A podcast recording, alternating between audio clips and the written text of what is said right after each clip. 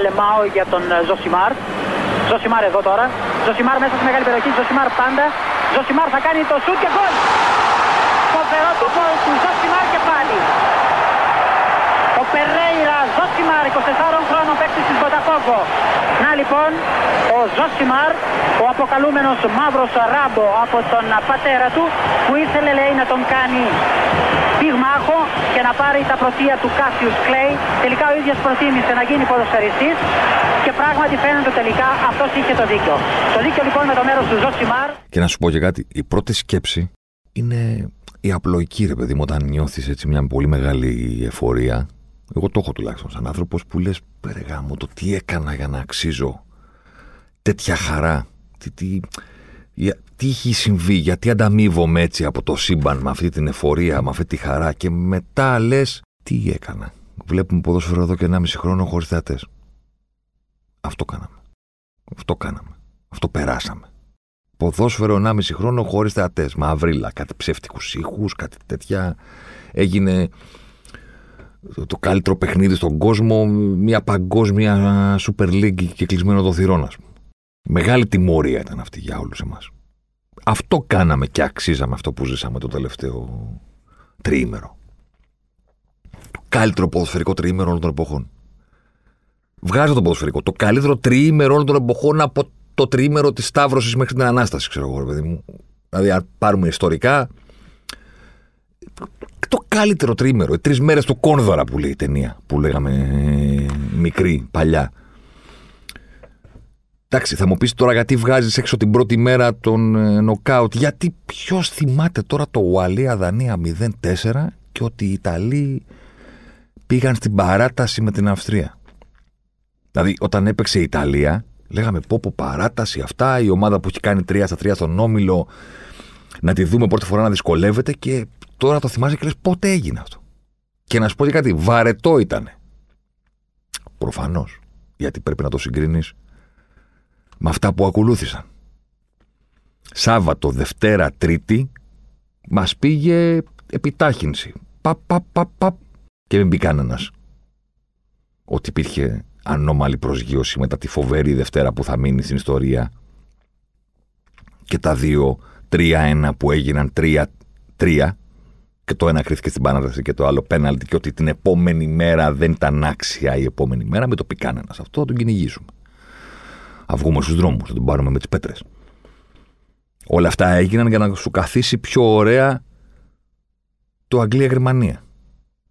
Αυτό το τριήμερο Κυριακή, Δευτέρα, Τρίτη ήταν η ανταμοιβή μας για αυτό, όλα αυτά που έχουμε περάσει ως ε, fans να βλέπουμε ε, το ποδόσφαιρο χωρίς κόσμο, χωρίς τίποτα στην Αγγλία, στην Premier League, στο Champions League.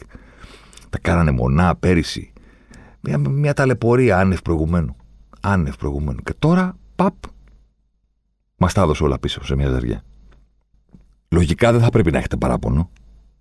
Δηλαδή, ο Ζωσιμάρ που έκανε μια ματιά στην οκτάδα δεν τα πήγαμε άσχημα. Και δεν τα βρήκαμε κιόλα. Προφανώς δεν τα βρήκαμε κιόλα. Αλλά Δανία στηρίξαμε, Ιταλία πέρασε, την Ολλανδία δεν βρήκαμε. Ματσούκι από τους Τσέχους. Κανονικός στα ίσια. Και ευχαριστούμε πολύ. Γεια σας. Με το Βέλγιο πήγαμε. Με την Ισπανία πήγαμε. Και στο Γαλλία-Ελβετία δεν είπαμε ότι θα αποκλειστούν οι Γάλλοι, αλλά είπαμε ξεκάθαρα στο μικρόφωνο ότι δεν θα μας στεναχωρηθούμε καθόλου την ημέρα που θα φύγουν. Καθόλου, μα καθόλου όμως και το Αγγλία-Γερμανία, OK. Okay. Εντάξει, το Σουηδία-Ουκρανία. Τη Σουηδία είχαμε νομίζω στηρίξει, αλλά το Σουηδία-Ουκρανία τώρα είναι. Είναι κάτι σαν το λάμπι Λιβγερά τώρα, παιδί μου, την ώρα που όταν έβγαινε στα μπουζούκα. Δηλαδή, ποιος ασχολείται με το Σουηδία-Ουκρανία, κατάλαβες; Δηλαδή, δεν μπορείς καν να έχεις κακή άποψη. Γιατί δεν ασχολείσαι. Δεν είναι δηλαδή ότι βγαίνει και δεν σου αρέσει. Είναι ότι βγήκε ο Λιβεράκη, ώρα να πάμε μια βόλτα, πάμε την τουαλέτα, να συζητήσουμε λίγο μεταξύ μας και αυτό καταλάβει. Δηλαδή δεν ξέρεις, δεν έχεις άποψη. Έγινε, ήσουν εκεί όταν βγήκε. Μπαν και κάτω και σκόρπια ζωή και τέτοια, αλλά ναι, εντάξει, έκανες κάτι άλλο εκείνη την ώρα. Κυριολεκτικά δηλαδή, στο Σουηδία, Ουκρανία έκανα κάτι άλλο. Είχε τελειώσει το άλλο παιχνίδι, είχαμε live, είχαμε βίντεο, αυτά. Ε, εντάξει. Δεν πρέπει να έχετε παράπονο από το Ζωσιμάρα, αλλά σίγουρα δεν έχω παράπονο αυτά που ζήσαμε στον αγωνιστικό χώρο. προσωπικά εγώ το έχω πάρει έτσι λίγο, σας το εξήγησα κιόλας από, την, ε, από τις τελευταίες τρεις μέρες. Η πρώτη ήταν ζέσταμα. Δανιάρα, Ντόλμπερκ, οι Ουαλοί τα είπαμε, imposters, παρίσταναν την καλή ομάδα επειδή πετύχανε τους Τουρκούς που φάγανε 10 φορές την ίδια φάση. Ευχαριστούμε παιδιά, να είστε καλά. Προχωράμε. Η Δανία, άξια, πανάξια. Μην το συζητάμε. Ξεκίνησαν με δύο ήττες που δεν θα έπρεπε να τις κάνουν. Είχαν τρομερή γκίνια. Τέσσερα στους ε, Ρώσους για να προκριθούν. Τέσσερα και στους άλλου για να, να βρεθούν στην Οχτάδα. Και αν ήμουν στη θέση τους, θα έλεγα: Παιδιά, πάμε να το πάρουμε. Δεν είναι κοντά, είναι μακριά. Αλλά πάμε να το πάρουμε. Οι Ιταλοί βγήκαν από το comfort zone της Ρώμης και το 3 στα 3. Και επειδή δεν είναι όλα τα παιχνίδια των τουρνουά να σου πηγαίνουν όπως τα θέλεις, να σκοράρεις όποτε πρέπει κτλ. Δυσκολεύτηκαν.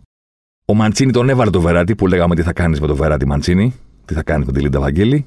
Νομίζω ότι το επόμενο ερώτημα είναι τι θα κάνεις με την επίθεση. Γιατί η Κιέζα προσέφερε, φάνηκε και στο μάτι ότι άργησε να τον βάλει και να πάρει πράγματα από, από εκείνον. Προσωπικά εκτιμώ ότι αν τον είχε βάλει στη μία ώρα, στο σύνηθες διάστημα που γίνονται οι αλλαγές 60 με 70, πιθανότατα να μην είχε πάει και την παράταση. Να δούμε στη συνέχεια. Και πάμε στη φανταστική ημέρα. Πρώτη φανταστική ημέρα. Οι Τσέχοι μπλοκάρουν τελείως τους Ολλανδούς. Βάιναλντουμ δεν υπάρχει στο κήπεδο, τους έχουν κόψει στα δύο. Πάρα πολύ άξια. Η Τσεχία παίρνει την πρόκριση. Και το βράδυ, η πρώτη μεγάλη χαρά αυτού του τριήμερου. Ο αποκλεισμός της Πορτογαλίας. Θα μου πεις τι έχεις με την Πορτογαλία; Τίποτα δεν έχω. σα ίσα που μόνο το άκουσμα της χώρας φέρνει τις πιο ευχάριστες αναμνήσεις. Μην το συζητάμε δηλαδή. Αμίγκος παρασίεμπρε είμαστε με τους ε, με τους Πορτογάλους. 2004, αυτά, τέτοια δηλαδή. Φωτιά να πέσει να μας κάψει. Να πούμε ότι βλέπω την Πορτογαλία και κάτι δεν μπορώ. Απλώς με τον τρόπο που τα, το εξηγήσαμε και την, ε, και την προηγούμενη εβδομάδα, όταν έχεις αυτή την προσέγγιση, όταν βλέπεις αυτό το υλικό και λες ότι εμένα η προσέγγιση μου θα είναι αυτή, έχεις μετά δύο υποχρεώσεις. Πρώτον, να είσαι καλός σε αυτό που κάνεις και μετά να πετύχεις. Αν τα κάνεις αυτά, δεν ασχολείται κανένας με το αν αυτό που παίζεις αρέσει, δεν αρέσει, αν θα μπορούσες να κάνεις κάτι άλλο και τέτοιες θεωρίες. Διάλεξες κάτι πάρα πολύ ωραία. Προπονητής είσαι, δουλειά σου είναι. Ωραία. Πρώτον, να είσαι καλός σε αυτό. Δεύτερον, να πετύχεις.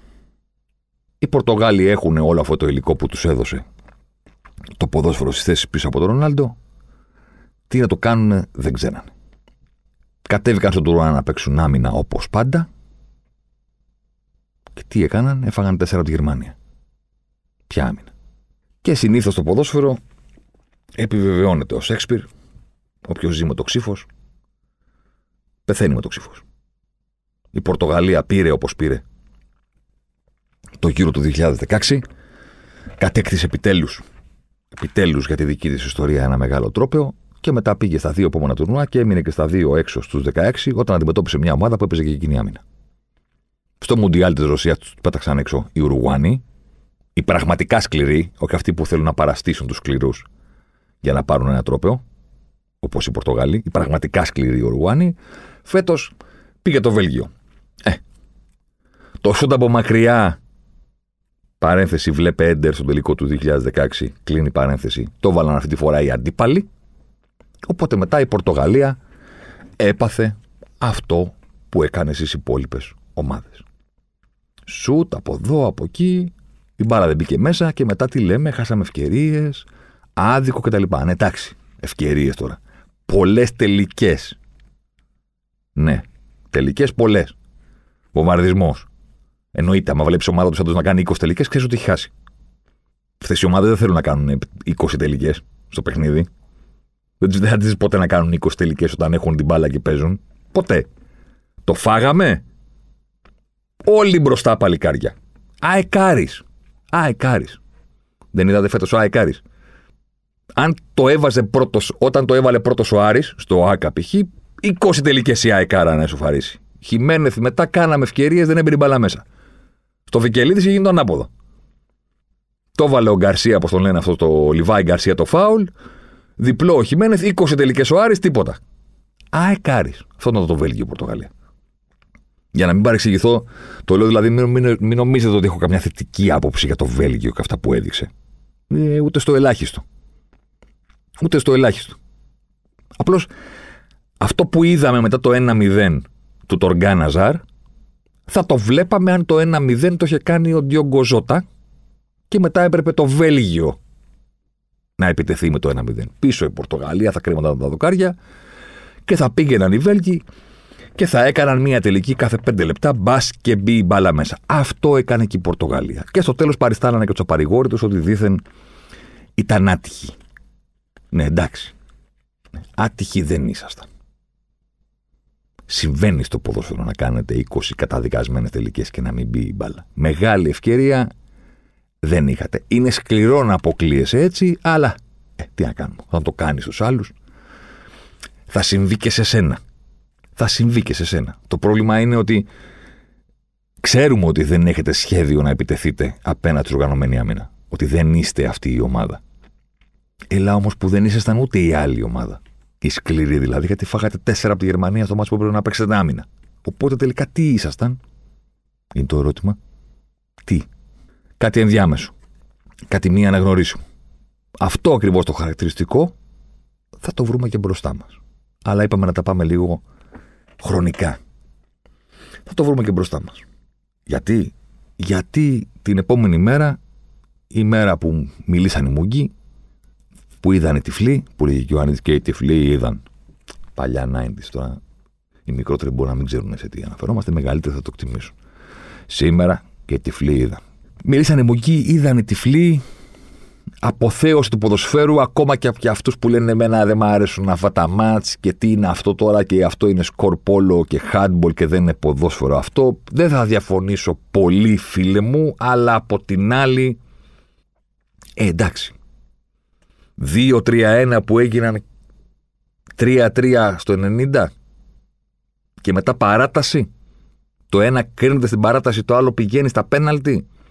Από τις 7 μέχρι τις 12 τα μεσάνυχτα σε, σε χάλασε που το έζησες αυτό; Τη μεγάλη Δευτέρα 28 Ιουνίου του 2021, δηλαδή πιστεύεις ότι σε 5 χρόνια δεν θα τη συζητάμε; Κάθε μέρα, κάθε χρόνο τέτοια μέρα στα social δεν θα γίνονται τα σχετικά tweet ότι σαν σήμερα έγινε αυτή αυτό το what the, αυτό τι, τι συμβαίνει, τι παρακολουθούμε τι έγινε εδώ; Πέρα από το το φαν κομμάτι του πράγματος και το γιατί όχι, το ιστορικό κομμάτι του πράγματος Γράφτηκε ιστορία. Δηλαδή, όσοι παρακολουθήσαμε αυτά τα παιχνίδια, δεν ήμασταν μέσα. Γράφτηκε ιστορία όμως. Δηλαδή, δεν είναι και κάθε μέρα. Δεν είναι και κάθε μέρα το συγκεκριμένο. Γράφτηκε ιστορία. Πέρα από το, το φαν και το ιστορικό κομμάτι, υπάρχει και το κομμάτι το ποδοσφαιρικό. Στο ποδόσφαιρο μιλάμε για μεγάλη δικαίωση της Ισπανίας και του Ενρίκε. Και λίγο στην άκρη και του Ζωσιμάρ τη προηγούμενης εβδομάδας που έλεγε: Παιδιά, μην την αδικείτε την ομάδα επειδή δεν τα βάζουν οι επιθετικοί της. Τέσσερις νίκες, τρεις νίκες θα πρέπει να έχει. Μια χαρά είναι στην επίθεση. Παίζουμε, κάνουμε, παράγουμε. Έχουμε τα θέματα μας στην άμυνα, σαν Ισπανία. Αλλά να μας πιστώσετε, ρε παιδιά, ότι με την μπάλα παίζουμε, με την μπάλα στα πόδια, είμαστε η καλύτερη ομάδα απέναντι στην οργανωμένη άμυνα. Δεν είμαστε χειρότεροι επειδή δεν μπαίνει μπάλα μέσα. Είμαστε πολύ καλοί, σαν Ισπανία. Κάνουμε ευκαιρίες. Αυτό που έκαναν απέναντι στους κουράτε, το παρέσυρε λίγο η τρελή διακύμανση του σκορ και θα είναι άδικο αν συμβεί αυτό η Ισπανία ούτως ή άλλως έχει αδικηθεί από την κριτική που της γίνεται.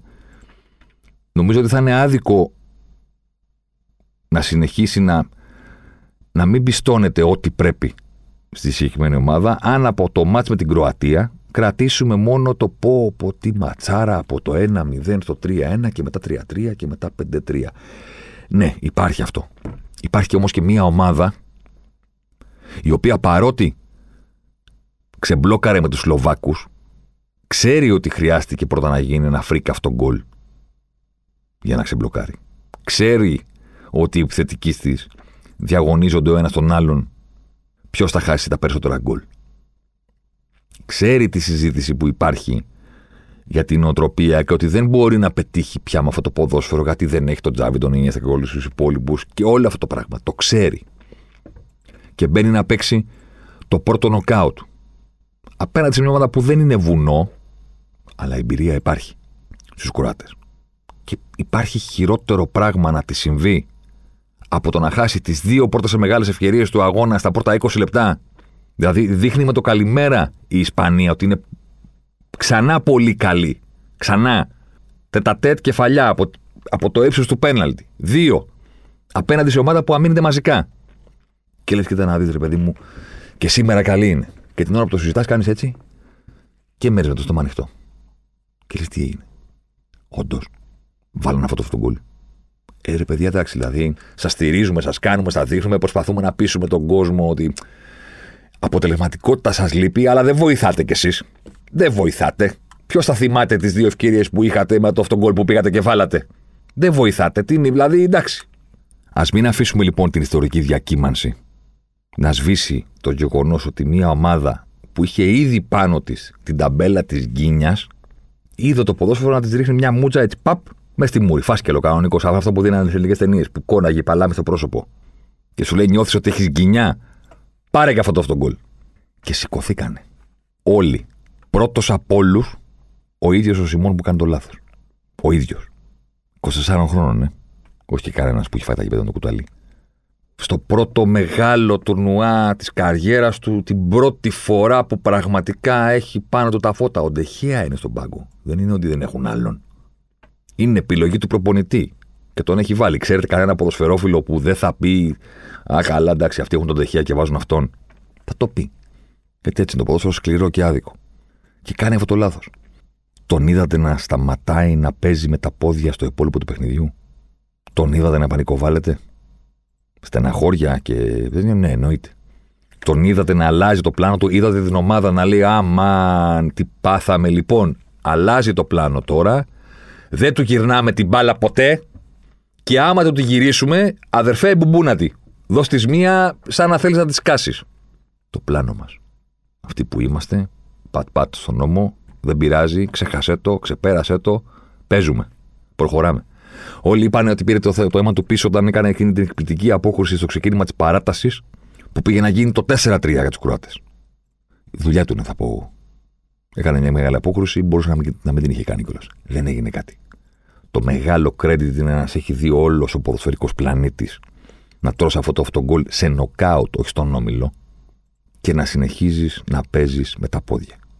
Και ισοφαρίζει η Ισπανία στο 38 Πάει στα αποδητήρια στο 1-1. Τεράστιο γκολ για την ψυχολογία της, για όλο αυτό το πράγμα που, συνέβη, που έχει συμβεί σε αυτό το γκρουπ ποδοσφαιριστών από την πρώτη του στιγμή στο τουρνουά.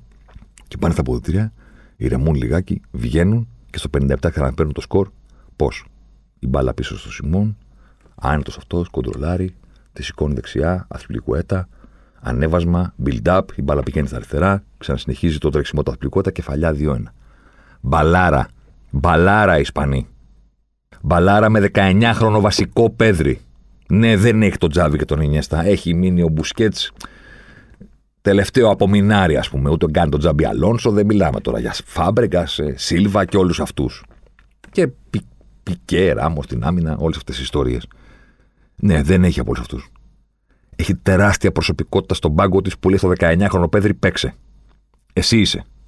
Ο Αλκάνταρα, Τιάγκο, 30 χρόνων, πρωταθλητή Champions League, αυτά στον πάγκο. Εσύ 19 χρόνων παίζεις. Παίζεις 19 χρόνων. Μη φοβάσαι τίποτα. Εγώ είμαι εδώ. Θα την πω παίξε, εγώ είμαι εδώ. Του λέει ο Ενδρίκε του Πέδρη, παίξε. Εγώ είμαι εδώ. Και ο μικρός κάνει όργια. Όργια. Και δεν κάνει νίκες η Ισπανία και δεν ε, το, το, το, συζητάμε όσο θα έπρεπε να το συζητάμε. Λέμε πόσο χασογκόλη είναι ο Μωράτα, πόσο χασογκόλη είναι ο Μορένο. Αυτή είναι η φάση. Δεν τους βλέπετε τι κάνουν στο γήπεδο. Πώς παίζουν, το θάρρος τους, την έντασή τους. Φεράν τόρες 3-1 γιορτή. Εκεί κύριε Ενρίκε το χάσαμε λιγάκι. Εκτιμώ. Δηλαδή, λίγο με τις αλλαγές μας στείλαμε και το μήνυμα στην ομάδα ότι τελείωσε, είστε μάγκες, το γυρίσατε. Από 1-0 με φρίκα αυτόν γκολ το κάνατε 3-1. Δεν, δεν έχω λόγια για εσά. Κάπου φάνηκε ότι εστάλει ένα μήνυμα στην ομάδα ότι εντάξει, να βγει και ο κόκκε, να ηρεμήσουμε και τέτοια. Πήγαμε να πάθουμε ζημιά. όλα όσα είπα ισχύουν εις διπλούν για την εικόνα τους στην παράταση. Γιατί άμα το έχουν κάνει 3-3 από 3-1, κάπου λες δεύτερο φάσκελο φάγαμε. Και τώρα φταίμε και περισσότερο από το αυτό γκολ του Σιμών. Γιατί στο φινάλε το αυτό γκολ του Σιμών είναι μια κακιά στιγμή και είναι σε έναν παίχτη. Εδώ όλοι μαζί το κάναμε 3-1 και κοίτα τι πάθαμε τώρα. 85-92, 3-3. Γερό φάσκελο από αυτά που κάνει πλάτσι, παλάμη διπλή, κατάλαβες. Αυτά, αυτά που μου αρέσει να δίνω. Διπλό credit λοιπόν. Που παρόλα αυτά μπήκαν στην παράταση. Μωράταρο. Σας είχα πει, θα το βάλει. Μωράταρο. Ο Γιαραρθάμπαλ 100-103. Γεια σας, 5-3. 5-3. Εδώ η παρένθεση. Για να αποχαιρετήσουμε. Πρέπει να λέμε και μια κουβέντα για τις ομάδες που, που αποχαιρέτησαν. Δεν έχω χειρότερο, ρε παιδιά. Με όλη την ειλικρινία, θα σας το πω. Από την αποθέωση και το να παίρνουν credit προπονητές όταν έχει συμβεί αυτό που συνέβη στην Κροατία.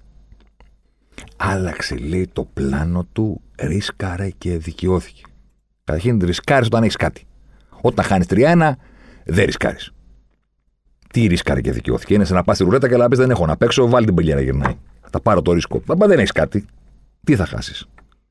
Τι 3-1, τι 4-1. Τι να πεθάνεις από το βράδυ, την Κυριακή πρωί. Δεν θα σε θάψουν. Σιγά το ρίσκο.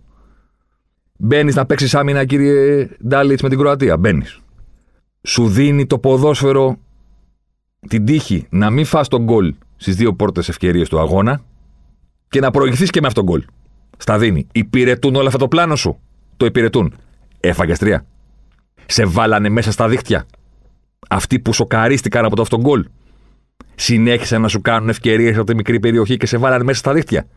Θα μου κάνεις μετά το δικαιωμένο που στο 3-1 τους έβαλες όλους μπροστά και κάνεις το σταυρό σου. Σήκα την τη, τη, προπονητική παρέμβαση. 3-1 έχανες. Και λέει το 3-3-4, λέει τους έβαλε όλους και να αποδικαιώνει. Τι να αποδικαιώνεται, το αρχικό του σχέδιο έβαγε 3 γκολ. Τι είναι, είναι προπονητικό σχέδιο, το χάνουμε 3-1, βγείτε όλοι μπροστά και πάμε μπας και το βάλουμε. Τι να σου πω, μπράβο. Μπράβο θα πω στους παίχτε. Μπράβο θα πω στο Μόντριτς. Μπράβο θα πω στον Νόρσιτ, στον Μπάσαλιτς. Θέλει ψυχή, θέλει καρδιά, θέλει και αφέλεια και ελαφρότητα από την, από την πλευρά του αντιπάλου. Και οι Ισπανοί είχαν αρκετή από αυτή, το είπαμε. Αλλά να συμβαίνει κάτι τέτοιο, δηλαδή αν περνούσαν οι Κροάτες, εκεί θέλω να καταλήξω, θα έπρεπε τώρα ξαφνικά ας πούμε, να πούμε μπράβο στον προπονητή. Η ιστορική επιστροφή από το 3-1. Ποια ιστορική επιστροφή από το 3-1, αδερφέ; Ποιος, τι; Τι; Πήγαινε σε παρακαλώ σπίτι σου. Πού θε και μπράβο.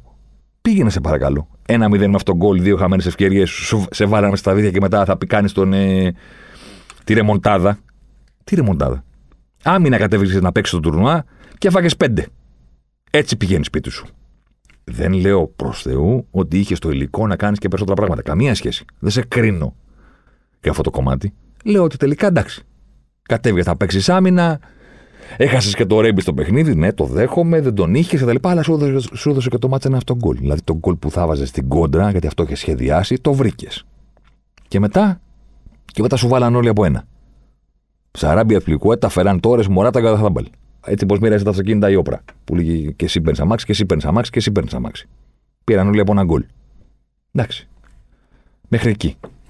Μέχρι εκεί. Μας χαρίσατε με την ερμοντάδα ανατροπή, παράταση, 3-3, πήγε να γίνει 4-3, έγινε τελικά 3-5, μέχρι εκεί, παιδιά. Και πάμε στη μεγάλη χαρά. Πάνω που κοπάσε αυτό το πράγμα που είδαμε με την Ισπανία. Εγώ προσωπικά χάρηκα πάρα πολύ γιατί τους πίστευα και προκρίθηκαν. Καταλαβαίνω ότι όταν συμβαίνουν τέτοιες βραδιές, όλοι χορταίνουμε ποδόσφαιρο, ανατροπές, συγκινήσεις, συναισθήματα και όλα αυτά. Ναι, εγώ έχω και ένα, έχω ένα λάτωμα μέσα μου θέλω στο τέλος να περάσει και αυτό που θέλω. Καταλαβαίνω. Δηλαδή δεν τη χαίρομαι την ανατροπή μόνη της. Κάποιες φορές που δεν έχω προτίμηση, OK. Okay. Και συνήθως η προτίμησή μου βασίζεται σε, στο τι ποδόσφαιρο παίζουν. Δηλαδή, αφού έπαιζαν έτσι οι Ισπανοί, θεωρούσα άδικα να αποκλειστούν, ρε παιδί μου. Αυτό είναι. Δεν είναι ότι έχω κανέναν έρωτα με την εθνική Ισπανία. Ή ότι, ξέρω εγώ, στο προηγούμενο Μουντιάλ που δεν μπορούσαν να κάνουν επίθεση, στεναχωρήθηκα που αποκλείστηκαν. Άμα δεν μπορείς, φύγε. Σιγά με στεναχωρηθώ για σέναν. Αλλά μπορούσαν φέτος και μπορούν ακόμα. Πέδρη, ξαναλέω, 19 χρόνων. Δώσε του λίγο credit του Ενρικέ. Οπότε έχω τη χαρά και το βράδυ Γαλλία-Ελβετία. Μεγάλε Ντεσάμ. Τι έφτιαξες; Τι, τι, τι, τι, τι τους έκανες; Τι φοβερό ήταν αυτό με τρεις πίσω και ραμπιό, παβάρ πλευρές και όλους τους υπόλοιπους κεντρικά. Τι στρέμματα γηπέδου έδωσες στους ακραίους της Ελβετίας, ε; Τι κουβαρντάσεις ήταν, ρε παιδί μου. Τους είπες, παιδιά, πηγαίνετε από τις πλευρές και θα βρείτε εκεί πολύ ωραία πράγματα. Τι ήταν αυτό το σχέδιο που εμφάνισες; Έκανα και ένα θέμα στο Σπορ 24, μπορείτε να το βρείτε όσοι δεν το διαβάσατε. Που είχε το, το formation, τη διάταξη της Γαλλίας, όχι με το αυτό που λέει στην αρχή, ότι παίζουν τάδε και αυτός παίζει εκεί, πώς κινήθηκαν στον αγωνιστικό χώρο, που έγιναν οι ενέργειές τους. Και βλέπεις ένα πράγμα και λες: Αυτό είναι ποδοσφαιρική ομάδα, είσαι σίγουρος; Γιατί αυτό δεν θυμίζει κάτι που υπάρχει στο ποδόσφαιρο. Δεν το αναγνωρίζω σαν διάταξη αυτό που μου εμφανίζεις εδώ. Σαν υψωμένο δάχτυλο στο χορτάρι ήταν. Άμα το δείτε. Τι τους έκανες εκεί, ρε; Πόσο ήταν αυτά, ρε, κατά με παβάρ ραμπιό να παίξεις στις πλευρές και να τους φέρεις όλους τους υπόλοιπους κεντρικά και να πηγαίνεις στο κέντρο εκεί που ήταν όλοι οι Ελβετοί μαζεμένοι και αυτοί να πηγαίνουν από τα άκρα που κάνανε ό,τι γουστάνανε. Και τελειώνει το πρώτο μήχρονο και τι έχεις δείξει; 0 από 0-0. Η ισχύ σου πουθενά. Η χρυσή φουρνιά του γαλλικού ποδοσφαίρου ούτε μία φάση. Μία σέντρα σου έχουν κάνει, ένα γκολ σου έχουν βάλει. Αυτό έχει συμβεί. Σεφέροβιτς. Πώς έλεγε ο Μουστάκας και τραγουδάει ο Σεφέροβιτς. Και μπαίνεις να παίξεις δεύτερο μήχρονο, κάνεις διαφορετικέ κινήσεις. Άλλο ένα στρέμα πάλι στα άκρα. Πέναλτι. Και το χάνει ο Γκερέρο και εκείνη μου που το βλέπω και λέω: Κοιτά να δείτε, γάμο, δεν θα πάρουμε δεύτερη χαρά. Το ξέρα, το ξέρα. Την ώρα που πήγε, πήρε φόρα, λέω: δεν, δεν, δεν θα λυγίσει μπροστά στο, σε αυτό που έχει εκείνη τη στιγμή ότι εσύ, όντως θα είμαστε 2-0 πάνω απέναντι στην παγκόσμια πρωταθλήτρια. 2-0. Και λυγίζουν. Και εκεί που λυγίζουν, πατάνε οι παίχτε του Ντεσάμ πάνω στη, σε αυτή την παγωμάρα που πιάσε τους Ελβετούς. Μπενζεμά world class, το είδαμε 50.000 φορές σε replay για να καταλάβουμε τι έγινε. Γκριεσμάν, πλασέ, μπενζεμά πάνω στη γραμμή. 2-1, ευχαριστούμε πολύ. Και το βλέπεις και λες: τα να δεις, ρε παιδί μου, τώρα έχουν κάνει οι Ελβετοί τέτοια προσπάθεια. Έχουν κάνει αυτή την ομάδα, έχουν παίξει αυτό το ποδόσφαιρο. Είναι η καλύτερη ομάδα στο γήπεδο μακρά τη δεύτερη και κάνουν ένα πεντάλεπτο η μπροστινή. Ένα πεντάλεπτο η μπροστινή. Γκριεσμάν, Μπαπέ, ε, Μπενζεμά και τους καθαρίσανε. 57-59. Γεια σας. Γεια σας. Και θα δεις άδικο πράγμα, ρε παιδί μου, τώρα και θα τελειώσει και θα λέμε ότι έκανε κανένα ντροπή ο Που έκανε Σάντος, κανονικό. Κανονικό Σάντος. Το αρχικό μας σχέδιο, ούτε φάση δεν κάνουμε. Δεν υπάρχουμε στο γήπεδο. Το φάγαμε και χάνουμε ένα μηδέν και πήγαμε στα αποδητήρια. Μπροστά παλικάρια να κάνουμε τελικές. Να γυρίσουμε το μάτσο. Σάντος, Ντάλιτς, Ντεσάμπ. Το ίδιο πράγμα. Χάνουμε μπροστά. Θα μου πεις, και οι Ελβετοί το ίδιο έκαναν για να γυρίσουν από το 3-1. Οι Ελβετοί είναι το outsider. Οι Ελβετοί είναι αυτοί που έχουν φάει το χαστούκι. Οι Ελβετοί είναι αυτοί που κερδίζαν ένα 0, είχαν την ευκαιρία για το 2-0 και σε 5 λεπτά βρέθηκαν να χάνουν 2-1 και μετά 3-1. Από αυτούς θα έχω πατήσει ή από τους παγκόσμιους πρωταθλητές; Γάλλους και πρωταθλητές Ευρωπαίου Πορτογάλους. Πρέπει να το διαχωρίσω και να το πω όπως πρέπει για να μην παρεξηγηθούμε. Πρώτον, ο Ποκμπά έκανε ματσάρα. Δεύτερον, το γκολ του είναι γκολ. Εντάξει, θα μπει στα highlights, το θυμόμαστε. Πήγαινε η μπάλα και λέγαμε, Όπα, τι έκανε. Αυτά ισχύουν και δεν τα παίρνω πίσω. Ματσάρα, γκολάρα.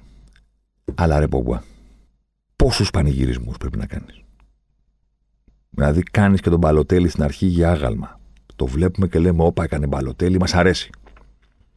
Μετά αρχίζεις τους χορούς. Μετά κι άλλη φιγούρα. Μετά κι άλλη φιγούρα. Μετά κι άλλη φιγούρα. Μετά κι άλλη φιγούρα. Έκανα ένα αφιέρωμα το BBC, έκανε πέντε διαφορετικά. Δηλαδή πρέπει να χορέψεις τον Billy Jean και το Smooth Criminal μαζί, ας πούμε, συνεχόμενα. Θα μου πεις ρε, περίεργη αυτά, κομπλεξικέ, τι σε νοιάζει κτλ. Δεν είναι ότι τον γνώρισα χθες τον Ποκμπά και θα μάθω χθες την νοοτροπία του. Και το mentality όλου αυτού του πράγματος. Όταν ξεκίνησε το Μουντιάλ του 2018, που είχα γράψει ένα κείμενο για τις 7 μεγάλες ομάδες, έτσι, κάποιες σκέψεις πριν ξεκινήσει το τουρνουά, είχα γράψει ότι οι Γάλλοι μπορεί να γίνουν η πρώτη ομάδα που θα το σηκώσει με νταμπ. Θα θυμάσαι τον νταμπ. Ε; Μπράβο. Το έχω γράψει σε κείμενο στην αρχή του τουρνουά. Δεν λέω ότι δικαιώθηκα επειδή το σήκωσανε, αλλά το, το, το σήκωσαν κάνανε ντάμπ τελικά. Δηλαδή θέλω να πω ότι δεν είναι ξαφνικά ότι σοκάρομαι από το mentality του χορού και ντάμπ και ποκμπά και διαφορετικό μάλι σε κάθε μάτς. Κανένα πρόβλημα. Δεν είναι ώρα για αυτόν τον χώρο. Δεν ταιριάζει αυτός ο χώρος με το παιχνίδι. Καταλαβαίνω ότι έχετε γυρίσει ένα μάτσα από ένα 0 σε ένα 3, αλλά είσαστε άθλια σαν ομάδα σήμερα. Δεν έχετε κάνει κανένα κατόρθωμα. Είστε παγκόσμιοι πρωταθλητές. Παγκόσμιοι πρωταθλητές. Δεν είστε τίποτα outsider. Παίζετε με το outsider. Ένα 0 πάει να γίνει 2-0 με το penalty. Το γυρίζετε όπως το γυρίζετε. Δεν είναι ώρα για χώρου. Και δεύτερον, δεν είμαστε στην Premier League να πανηγυρίζεις και να είσαι ελαφρύ στο 3-1, να στο κάνουν 3-3 και να πεις χάσαμε δύο βαθμούς, δεν το πιστεύω, πάμε την επόμενη αγωνιστική να του ξανακερδίσουμε. Είσαι σε νοκάουτ. Δεν έχει επόμενη αγωνιστική. Δεν είσαι σε, καν στη φάση των ομίλων. Ναι, εκ των υστέρων, σκέψη και λογική. Καλά, και εκείνη τη στιγμή που το είδα, το θεώρησα τρομακτικά υπερβολικό. Δεν ταίριαζε και με, το, με τη ροή του αγώνα, με την εικόνα να, είστε, να παίζετε μπαλάρα όλοι μαζί, να πω ρε παιδί μου, κάντε και χορούς, κάντε και dab, ξέρω εγώ. Δεν ξέρω. Κάντε και ανθρώπινη πυραμίδα, ας πούμε. Ανεβείτε ο ένας πάνω τον άλλο, δεν, δεν ξέρω. Πάρτε τον Καντέ και κάντε τον cannonball. Ξέρω εγώ, κάτι. Σε αυτό το ματς, αλήθεια. Εσύ δικαιούσε, ναι. Ματσάρα έκανες. Γκολάρα έβαλες. Αλλά υπάρχει και η ομάδα.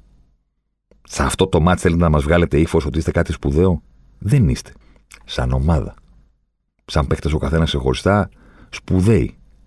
Δεν είναι σήμερα η μέρα του ύφους. Σήμερα είναι η μέρα πήραμε ένα σκληρό μάθημα από την Ελβετία και δεν θα πρέπει να το επαναλάβουμε. Είναι αυτή η μέρα. Δεν θες να πάρεις μάθημα. Αρχίζει στους χορούς.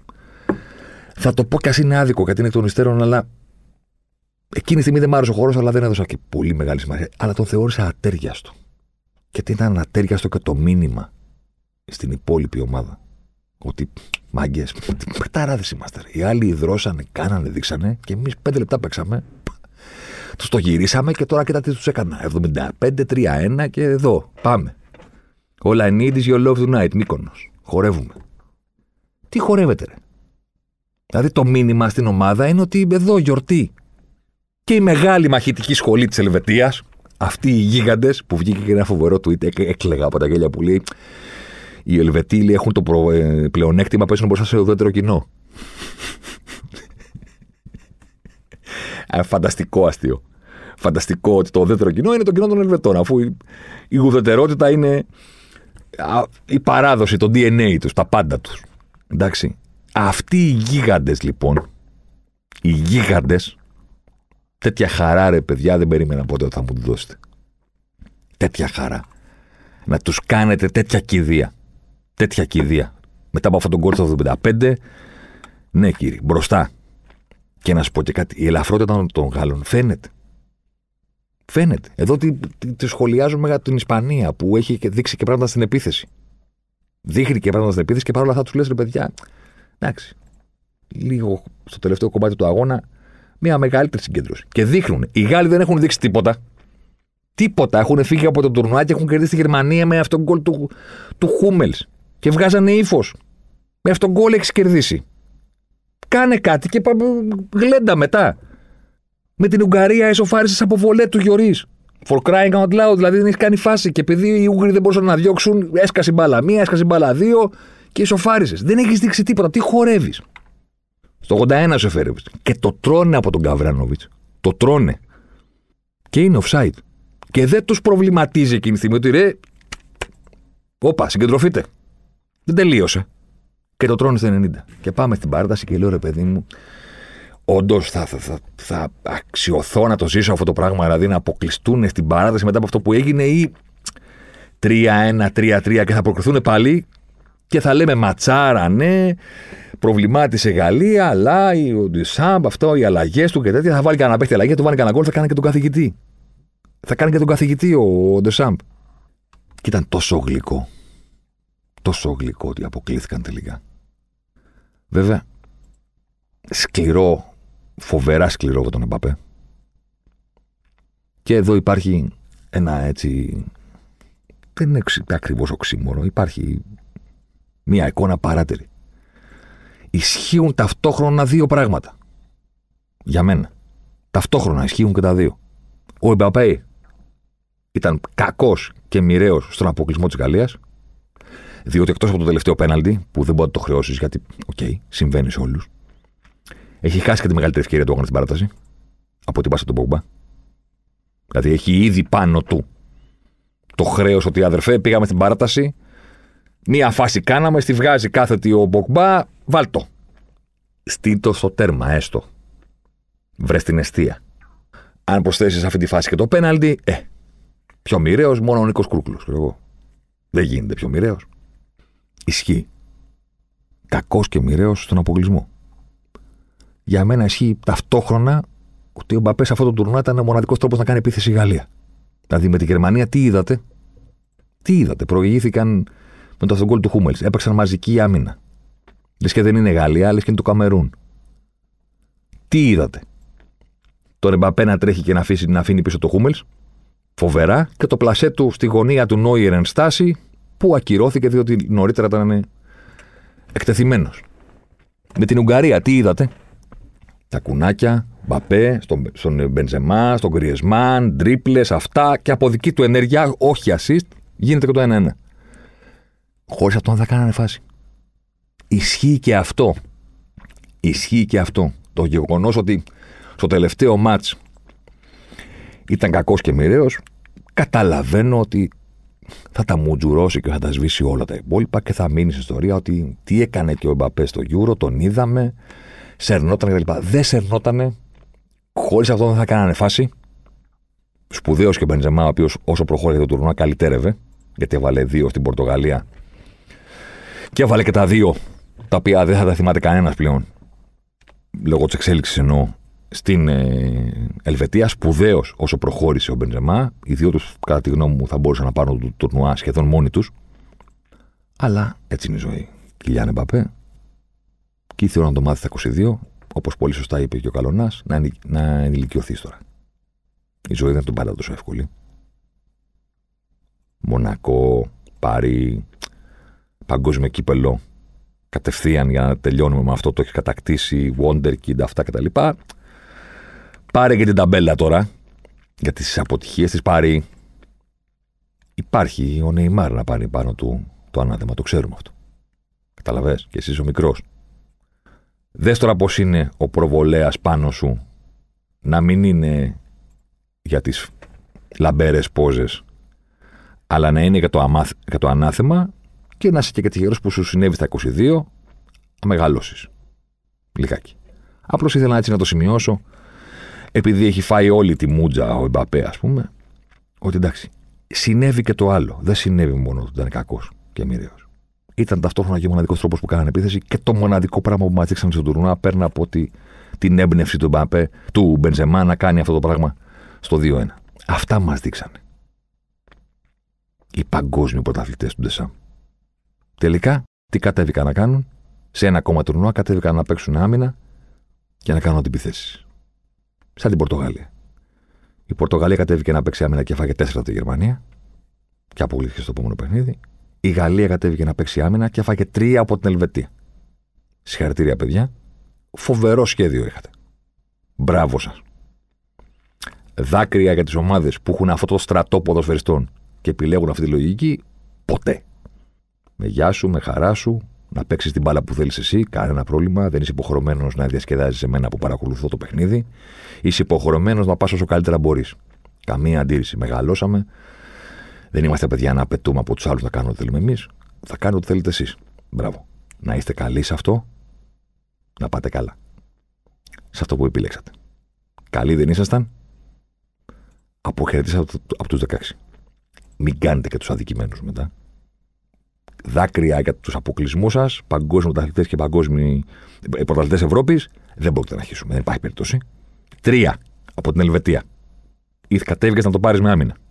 Πάρε τα τρία, πήγαινε σπίτι σου, να έρθει ο Ζιντάν τώρα στην Εθνική Γαλλίας. Και από εκεί που έγινε η ομάδα που παίρνει το Μουντιάλ χωρίς να παίξει, με το Ζιντάν μπορεί να γίνει και η ομάδα που θα πάρει το Μουντιάλ χωρίς να κατεβεί καν. Δηλαδή, ο Ζιντάν είναι τέτοιος μάγος που δεν υπάρχει κανένα πρόβλημα. Το κάνει αυτό. Αυτή ήταν η φανταστική Δευτέρα. Επί προσωπικού δεν ήταν φανταστική μόνο για τα 3-1, 3-3, παράταση, πέναλτι, διακύμανση, όλα αυτά. Ήταν φανταστική γιατί έγιναν και όλα αυτά και στο τέλος έγινε και το δίκαιο. Πέρασε η Ισπανία και αποκλειστική η Γαλλία. Ευχαριστούμε, να είστε καλά. Και μετά ξημέρωσε η μεγάλη μέρα. Η μεγαλύτερη των ημερών.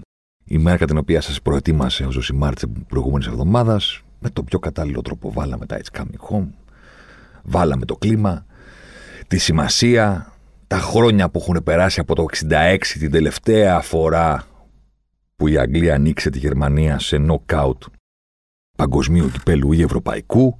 Ήταν παιδί η Βασίλισσα που έδωσε το ζήλιρ στον Μπόμπι Μουρ στα σκαλιά του παλιού Wembley. Αλλά πέρα από το κλίμα, πέρα από τη σημασία, δεν έχετε παράπονο, σας εξηγήσαμε και τι θα δείτε. Boring England, πόσες φορές το είπαμε στο podcast. Αργή. Εν τω μεταξύ, κάτσανε και τα προηγούμενα παιχνίδια της Δευτέρας και νόμιζε ο κόσμος ότι θα κάτσει στο Αγγλία και Γερμανία και σου λέει Α, καλά, τώρα θα γίνει εδώ το αλάι μαλάι. Σας παρακαλώ. Σας παρακαλώ. Αρμάδα Southgate. Αρμάδα Southgate. Τίποτα. Είναι βαρετό το μάτσο. Δεν καταλαβαίνετε πόσο ικανοποιημένοι νιώθουμε στον πάγκο της Εθνικής Αγγλίας. Εμείς ο Southgate. Δεν συμβαίνει τίποτα. Γκρινιάζετε εσείς από τη τηλεόραση. Τα πράγματα πηγαίνουν ακριβώς όπως τα θέλουμε. Αυτοί είμαστε. Σας το είπαμε και την προηγούμενη εβδομάδα. Οι εποχές μάτσα Κατατζίδη τελειώσαν, κύριοι. Που πήγαινε η Αγγλία σταυροφορία μπροστά. Να δείξουμε, να κάνουμε, έχουμε ομαδάρα. Τελειώσαν αυτά. Όσο γελάσατε, γελάσατε με την Εθνική Αγγλία. Που πήγαινε στον τοίχο και τρώγε τέσσερα. Από τη Γερμανία στο Μουντιάλ του 10. Τελειώσαν αυτά. Boring. Τίποτα. Θα μου πεις, υποκριτή Κέσαρη, κράζεις τους Γάλλους και τους Πορτογάλους που κατέβηκαν να παίξουν άμυνα και αποθεώνεις τους Άγγλους. Πρώτον, οι Άγγλοι δεν είναι παγκόσμιοι πρωταθλητές και πρωταθλητές Ευρώπης. Δεν έχουν κατακτήσει κάτι ώστε να νιώθουν ισχυροί. Θέλουν να κατακτήσουν κάτι για πρώτη φορά από την εποχή που το ποδόσφαιρο ήταν ασπρόμαυρο. Euro δεν έχουνε. Έχουμε εμείς. Αυτοί δεν είχαν νίκη στην πρεμιέρα του Euro, όχι το Euro το ίδιο. Έχουν βουνό μπροστά τους. Everest, πώς το λένε. Δεύτερον, οι Άγγλοι είναι καλοί σε αυτό που κάνουν. Τι είπαμε; Διάλεξε το στυλ σου. Να είσαι καλός. Ένα. Β. Να πετύχεις. Οι Άγγλοι είναι καλοί. Το είπαμε την προηγούμενη εβδομάδα στον Όμιλο που ήταν δύσκολος. Η άμυνα τους ήταν πιο σταθερή από οποιαδήποτε άλλη ομάδα στη διοργάνωση. Δέχτηκαν τη λιγότερη απειλή. Λιγότερη και από την Ιταλία. Δεν τους πιστώθηκε. Οπότε δεν είναι υποκριτικό, γιατί δεν είναι η ίδια ομάδα με τη Γαλλία και την Πορτογαλία πρώτον. Και δεύτερον, στο φινάλι είναι καλή. Τι είπαμε πριν, κύριε Ντεσάμ, κάνει το καλά και δεν θα πούμε τίποτα. Θα γκρινιάξουμε λιγάκι, αλλά μέχρι εκεί. Δεν είσαι καλός άμα τρώσει 2-3 από την Ελβετία. Οι Άγγλοι είναι καλοί. Θα μου πεις, φάγανε τρεις φάσεις από τους Γερμανούς. Δυόμιση. Μία του Βέρνερ, δύο του Μίλλερ και το σου του, του Χάβερ που το έβγαλε κοντοχεράκι στο Πίκφορντ. Πρέπει να. Μα, μεγάλο στα χέρια του κάνει. Πώς πώς το έβγαλε αυτό, ρε, το γατί, ρε. Μου κλείνει, κλείνει το στόμα του Ζωσιμάρο ο Πίκφορντ. Μου τα δείχνει. Που τον πηγαίνω τρένο και δίνει απαντήσεις. Στο Ζωσιμάρ ο Πίκφορντ. Να τα πούμε. Να τα πούμε όλα. Ναι, δέχτηκαν φάσεις. Δεν θα σου πω ότι τους είδες, δεν τους κάνανε ούτε φάση. Ναι. Γιατί στο φινάλε, ε, OK. Okay, η μία ομάδα έχει να αποφασίσουν στο κέντρο της ο Κρος, ο Γκιουντογκάν που δεν ήταν διαθέσιμος και ο Γκορέτσκα και η άλλη ομάδα έχει το Φίλιπς και το Ράις.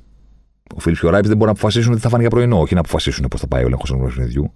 Θέλω να πω τρέξιμο έχουν να δώσουν και πώς το λένε, ασφαλείς πάσες. Το ξέρεις ότι δεν μπορεί να κάνουν τίποτα παραπάνω. Δεν υπάρχει περίπτωση να δοκιμάσουν κάτι παραπάνω. Και όταν τους πιέζεις, όταν πλησιάσεις πάνω τους την ώρα που είναι με πλάτη, ξέρω εγώ, στο γήπεδο, η μπάρα θα πάει πίσω. Δεν έχουν τρόπο ούτε να την κρατήσουν, ούτε να γυρίσουν, ούτε τίποτα από όλα αυτά. Ούτε να πασάρουν με τη μία. Αυτοί είμαστε. Ο Ράις και ο Φίλιπς παίζουν στο κέντρο. Οπότε τι περιμένεις; Ότι δεν θα χάσουν ποτέ αυτή την μπάλα, γιατί έτσι έφαγε τις φάσεις η Αγγλία. Οπότε πήγαινε να παίξει κάθετα. Δεν υπήρχε κανένας τρόπος να αναπτυχθεί μάλλον κάθετα με ασφάλεια. Κλέψιμο ο Βέρνερ. Το βγάζει ο Πίκφορντ. Δεύτερο ημίχρονο, χάνει την μπάλα στο κέντρο, μπαλιά στο Μίλλερ, τετατέτ.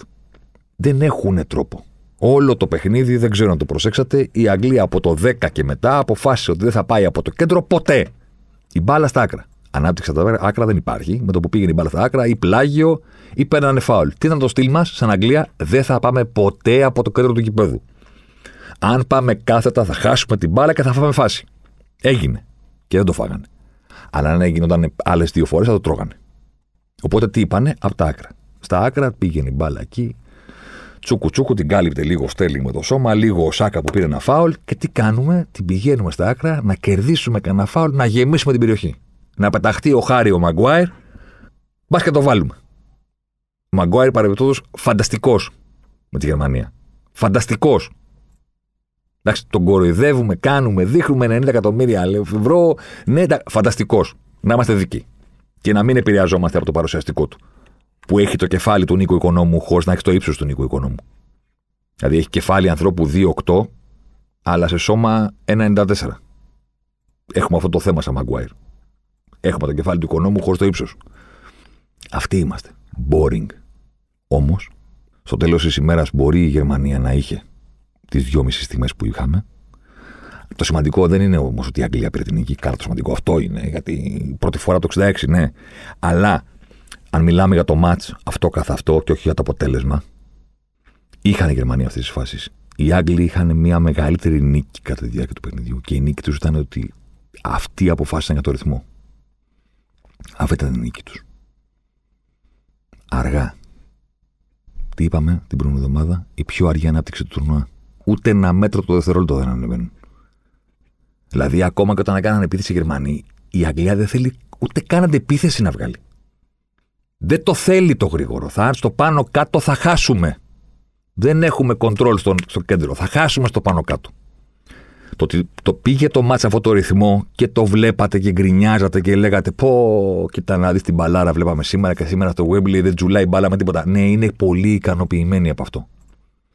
Οπότε, αν είναι πάρα πολύ ικανοποιημένοι, αυτό είναι η ήττα της Γερμανίας. Η Γερμανία ήθελε να πάει το μάτς στο μία φάση κάθε πέντε λεπτά. Το ήθελε και κατά την ταπεινή μου άποψη, αν συνέβαινε κάτι τέτοιο, θα τους απέκλειε. Οι Άγγλοι το πήγαν όσο πιο πολύ στο να μην συμβεί τίποτα. Όσο πιο πολύ. Εντάξει, δεν γίνεται ποτέ το κυριολεκτικό τίποτα. Κάποια στιγμή κάτι θα γίνει. Το πλησίασαν όσο γινόταν να το πλησιάσουν. Και την κρίσιμη στιγμή, ο Southgate πήρε δύο μεγάλες αποφάσεις. Η πρώτη απόφαση ήταν να μην βγάλει αυτούς με τους οποίους έχει πιστεί ότι πρέπει να πάει.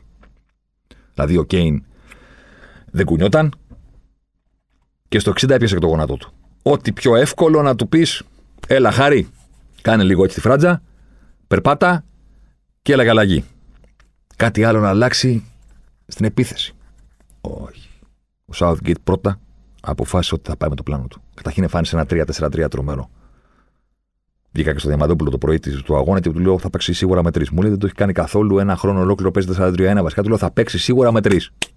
Είναι καθηγητής ο άνθρωπος. Θα τους ματσάρει και πάμε.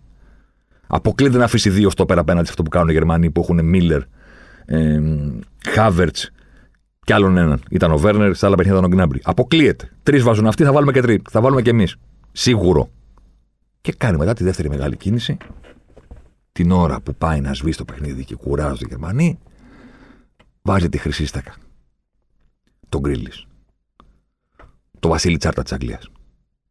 Ο Βασίλη Τσάρτα τι ήταν, ο καλύτερος που είχαμε.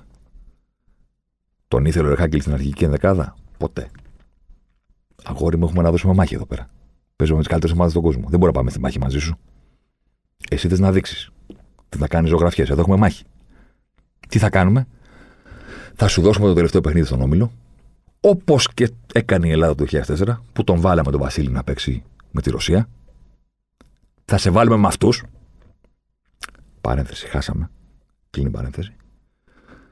Τι κάνει ο Σαουδγκέτα τον Γκρίλης; Έλα, κύριε Γκρίλης, παίξε βασικό στο τελευταίο παιχνίδι με την Τσεχία.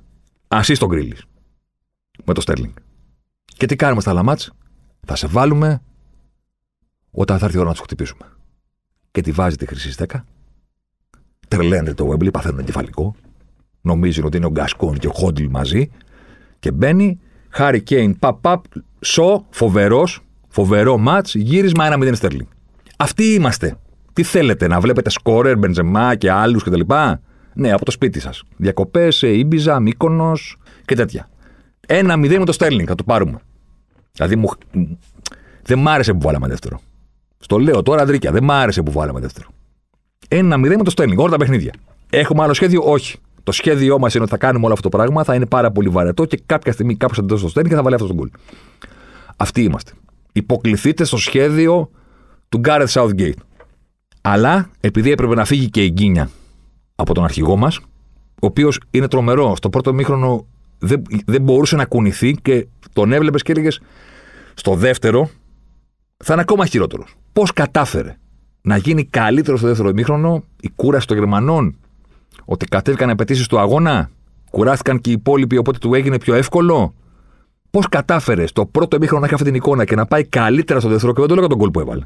Γιατί και στο, στη φάση του Στέρλινγκ είναι μέσα στην ανάπτυξη. Αυτός παίρνει την μπάλα, τη μοιράζει στον Γκρίλι, ο Γκρίλι στον Σο, γύρισμα ο Σο, Στέρλινγκ 1-0. Πνιγόμαστε στο Wembley μέσα. Έπρεπε να μπει και το δεύτερο για να φύγει από πάνω του η Γκίνια, να βάλει και γκολ ο αρχηγός κτλ. Εντάξει. Προσωπικά θα ήθελα τίποτα. Ένα 0 μέχρι το τελικό, όλα τα γκολ Στέρλινγκ. Κανένας άλλος. Και ζήσαμε αυτό που έπρεπε να ζήσουμε για να ολοκληρωθεί αυτό το φανταστικό ποδοσφαιρικό τρίμηνο. Να ζήσουμε, να δούμε την Αγγλία να αποκλεί τη Γερμανία. Και υπήρχε κανένας. Μιλάγαμε με τον Τρίγκα χθε που ήταν στο Wembley. Τι τυχερό παιδί, τέλος πάντων. Και μας λέει ότι η χαμένη ευκαιρία του Μίλλερ πανηγυρίστηκε περισσότερο από τα γκολ. Και του λέω, αυτό είναι ένας Άγγλος. Ο Άγγλος δεν μπορεί να πιστέψει ότι δεν θα πάει κάτι άσχημα. Γιατί πάντα το πηγαίνει κάτι άσχημα. Οπότε αυτή ήταν η στιγμή που είπε ναι, ναι, φέτος δεν θα πάει άσχημα. Τους δώσαμε την ευκαιρία, κάναμε Αγγλία, είχαμε το 1-0 δικό μας και κοίτα τώρα τι πάθαμε. Και έφυγε η Ρουφιάνα έξω. Ναι, του λέω αυτό πανηγύρισαν τόσο πολύ τη χαμένη ευκαιρία του Μίλλερ. Γιατί με το που έβαλαν τον κόλλη πάνε ωραία. Τώρα τι θα γίνει και να πάει άσχημα αυτό το πράγμα. Γιατί κάθε φορά πηγαίνει. Και τώρα δεν πήγε. Και ο κύριος Southgate έχει ήδη στον πάγο της Εθνικής Αγγλίας αποτινάξει την κατάρα το πέναλτι. Γιατί πήγε στη Ρωσία στο Μοντιάλ και προκρίθηκε στα πέναλτι. Και φέτος αποτείναξε την κατάρα. Δεν κερδίζουμε ποτέ τους Γερμανούς, μας αποκλείουν πάντα. Και το έκανε και στο γήπεδο, στο οποίο ο ίδιος είχε χάσει το πέναλτι το τελευταίο στον περίφημο ημιτελικό του 1996. Δηλαδή, τι παραπάνω να ζητήσεις. Και ακριβώς για όλα αυτά τα πράγματα ήμουν και πάρα πολύ σίγουρος ότι θα περάσει η Αγγλία. Θα μου πεις τώρα, ωραία, μία ώρα περάσαμε και δεν μας είπες ποιοι θα περάσουν στην επόμενη φάση. Δηλαδή, εμείς τώρα, ας πούμε, τι κάνουμε εδώ πέρα. Πρώτον, εσείς τι κάνετε; Πρέπει να δείξετε κατανόηση, διότι έχω, έχουμε γυρίσει άλλα δύο podcast για αυτή την εβδομάδα. Σας το είπα. Ενημέρωσα κατά social. Υπάρχει τριπλός ζωσιμάρ. Ξεκινάμε με το Euro του 2020 και προχωράμε. Το πρόγραμμα ποιο είναι; Το πρόγραμμα είναι, αν τηρηθεί, γιατί ποτέ δεν ξέρεις, είναι ότι θα βγει ένα ζωσιμάρ με αυτά που έζησα στην Πορτογαλία, βιωματικός. Βιωματικός ζωσιμάρ, επειδή σας άρεσε πολύ αυτός με τους τελικούς Champions League. Τώρα θα κάνουμε ένα για αυτό που έζησα στην Πορτογαλία 12 μέρες το 2004. Δεν χάνεται. Και μετά ένα άλλο πιο σοβαρό. Να δούμε λίγο με σοβαρότητα γιατί πήραμε το Ευρωπαϊκό πριν από 17 χρόνια. Με σοβαρότητα. Αυτό είναι το πρόγραμμα. Στο διατάφτα, την Παρασκευή θέλουμε να περάσει η Ισπανία την Ελβετία. Να περάσει η Ιταλία το Βέλγιο, η Δανία την Τσεχία το Σάββατο και η Αγγλία την Ουκρανία. Αυτά είναι τα θέλω μας, αυτά είναι τα πιστεύω μας. Λογικά θα χάσουμε ένα. Ένα δεν θα βρούμε από τα τέσσερα.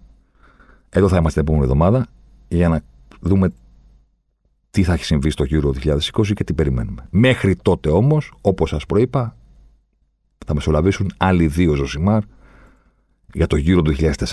Το καλό το γύρο. Το ορθόδοξο. Να είστε καλά. Αλεμάω για τον ε, Ζωσιμάρ. Ζωσιμάρ εδώ τώρα. Ζωσιμάρ μέσα στη μεγάλη περιοχή. Ζωσιμάρ πάντα. Ζωσιμάρ θα κάνει το σουτ και γκολ. Φοβερό το γκολ του Ζωσιμάρ και πάλι. Ο Περέιρα Ζωσιμάρ, 24 χρόνων παίκτης της Μποταφόγκο. Να λοιπόν, ο Ζωσιμάρ, ο αποκαλούμενος μαύρος ράμπο από τον πατέρα του, που ήθελε λέει να τον κάνει πυγμάχο και να πάρει τα πρωτεία του Κάσιους Κλέη. Τελικά ο ίδιος προτίμησε να γίνει ποδοσφαιριστής και πράγματι φαίνεται τελικά αυτός είχε το δίκιο. Το δίκιο λοιπόν με το μέρος του Ζωσιμάρ.